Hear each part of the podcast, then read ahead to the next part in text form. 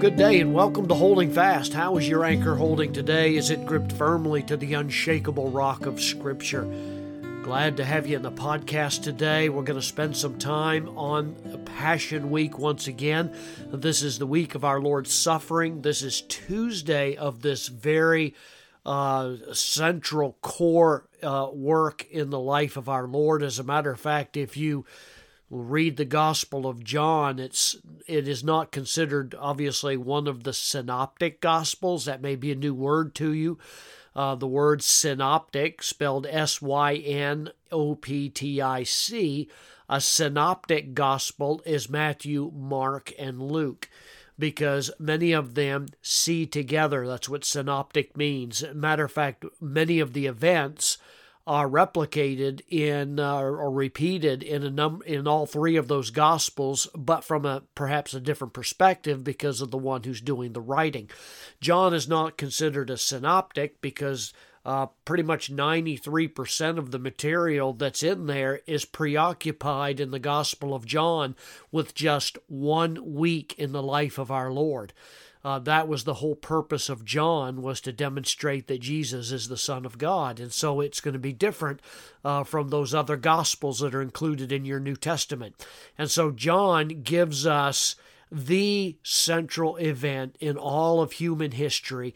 He expands on that. He gives us more details about that last week in the life of Jesus Christ because that week is the pivotal uh, event in all of human history. It is the mission for which the Father commit, uh, commissioned his Son Jesus Christ to do. That Jesus the Christ, of course, Christ is not his last name, it's his title Jesus, the Messiah, came into this world to save sinners. That's why he came, to seek and to save that which was lost, the Gospels tell us. And so uh, this week is recorded in great detail because it is so important. All right, having said that, uh, we've already looked at the triumphal entry on Sunday, which would have been the 10th on the calendar. Uh, the 11th uh, uh, 11th is on uh, is Monday, of course, and Mark records some of the events that happened there. Jesus seeing the fig tree, expecting fruit, and he cursed it. He went in and he viewed the temple and he saw all of the corruption and the thievery and the robbing that was going on. And Monday, then he left in the evening and he went to uh, back to Bethany up over the Mount of Olives in order to stay. Uh, there may have been other things that he did on Monday, but the Holy Spirit uh, only recorded those events uh, in all of the Gospels. Well, today we're coming to Tuesday. Tuesday in the Passion Week must have been, well, judging by how much is recorded about what happened on Tuesday, it must have been a full day, probably a very tiring day for Christ. Uh, particularly in light of him knowing what was just around the corner for him.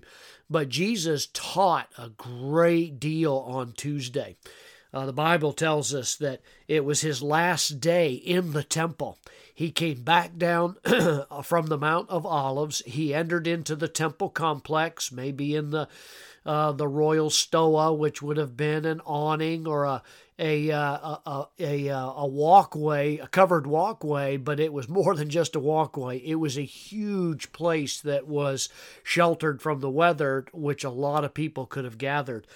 But uh, that's what he did. He came into uh, the temple uh, for the last time as at least a free man uh, on Tuesday.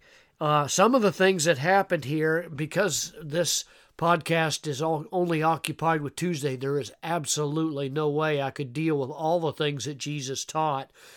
Because in the Gospel of Matthew, chapter 21, uh, you have a record of a number of the teachings that Jesus spoke while he was in the temple that day.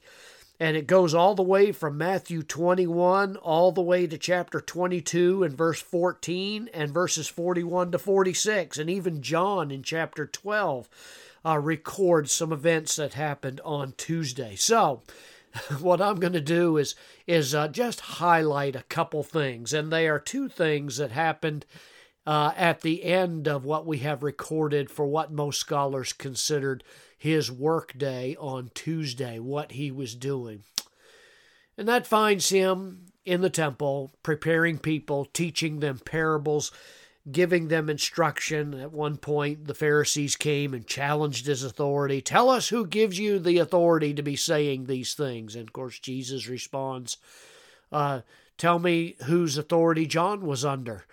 Uh, and of course, they didn't dare respond to him, and so he left it as it was.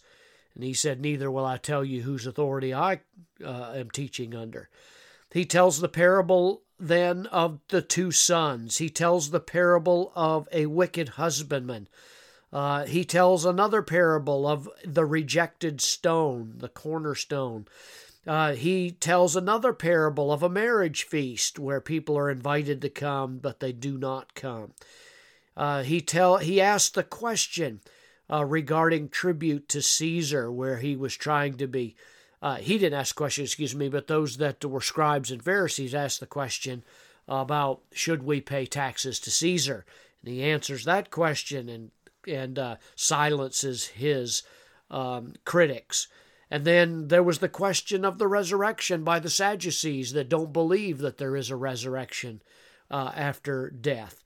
And of course, he responds to that by telling them uh, he's the God of Abraham, Abraham, Isaac, and Jacob, meaning that he's not the God of the the dead, but the living.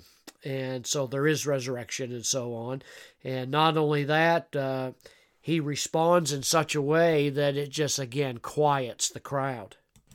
And that leads us to two final situations on Tuesday before he went back out uh, and uh, out of the town, uh, never really to return to the temple again. And the question that I want to raise today is, of course, a question that was raised by a lawyer, a scribe that was among the Pharisees that was gathered in the in uh, among the crowd that was gathered with the Lord. And that question was a simple one, and that is, which is the greatest commandment?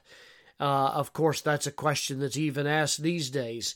When the Pharisees heard that he had just shut the Sadducees right down, they wanted to get together and then one of them, who was a lawyer, asked him that question, uh, really intending to test him uh, and to trip him up. Uh, they hadn't learned their lesson yet, but they keep coming back. Teacher, which is the great greatest commandment in the law? And Jesus said, Do you remember? You shall love the Lord your God with all your heart, soul, and all your mind. That's the first and greatest commandment. And the second is like it you shall love your neighbor as yourself. And on these two commandments hang all the law and the prophets. That's in Matthew 22, verses 34 to 40. So they ask him this question, and in asking Jesus to choose the one greatest commandment, there must have been something within them that uh, tried to make Jesus show that he was neglecting some other area in the law. Of course, they were such students of the law. Um, and but instead of promoting one command over another, Jesus really defines the law. He distills it, as it were, right down to its very essence. What is the bottom line of the law of Moses and of the prophets preaching? And he distills that down to one phrase, and that is to love the Lord with everything you have and love your neighbor as yourself. That is the absolute uh, bottom line of all of the Old Testament scriptures. Now, it, it's clear enough what the Lord means by what Jesus meant by love the Lord with all that all that we are. I mean, that's an incredibly difficult thing to do, uh, and never done perfectly by us on this side of eternity. And there's been a lot of confusion sometimes by what it means to love your neighbor as yourself. And of course, Jesus even answered that in a certain parable that he gave about uh, the man who was robbed on the way to Jericho. Uh, this this doesn't mean that we love ourselves before we can love anyone else. It means that in the same way that we take care of ourselves and are concerned about our own interests, uh, that we should take care and have concern for the interests of others. That's essentially what Jesus was teaching. And these two commandments are what really defines the entire teaching of the Word of God. These are the laws that God wants to be real wants to be real in our lives and in your life today. Can you honestly say that you love the Lord your God with all your heart, mind, soul, and strength? I hope that you can today. I know it's something that's a constant battle. You get up every day and you put the flesh aside and you try to make Christ the most, uh, the, the, the greatest priority in your life. And I think that's really important here because sometimes in the discussion of priorities, we misunderstand that there are really those two overriding preeminent priorities in life. I don't care who you are, I don't care what you do in life, I don't care what your roles are husband, uh, wife, uh, father, mother, uh, child, employee, whatever it might be, all of your relationships in life, all of your responsibilities in life must fall under those two greatest categories that I always view my responsibility in life by number one, how it affects my relationship with God. Do I love the Lord my God with all my heart? Do I love my neighbor as myself? those things are important. Of course, you could add even a third one to that that the Bible adds over in First Peter. It says, God said, Be ye holy even as I am holy. Those are the greatest priorities in life through which every other responsibility is sifted and viewed. Uh, and that will solve us a lot, solve a lot of problems for us as we go and serve the Lord in the place that He's given to us. I want to want you to ask yourself that question today. Do you love the Lord your God with all your heart? And that's an important question because you know what? He's Lord and you owe it to Him. As a matter of fact, the very last event on that Tuesday was when Jesus points this out. He asked the Pharisees who were gathered together, He said, What do you think about the Christ? Whose son is he? Who do you, what do you think about him?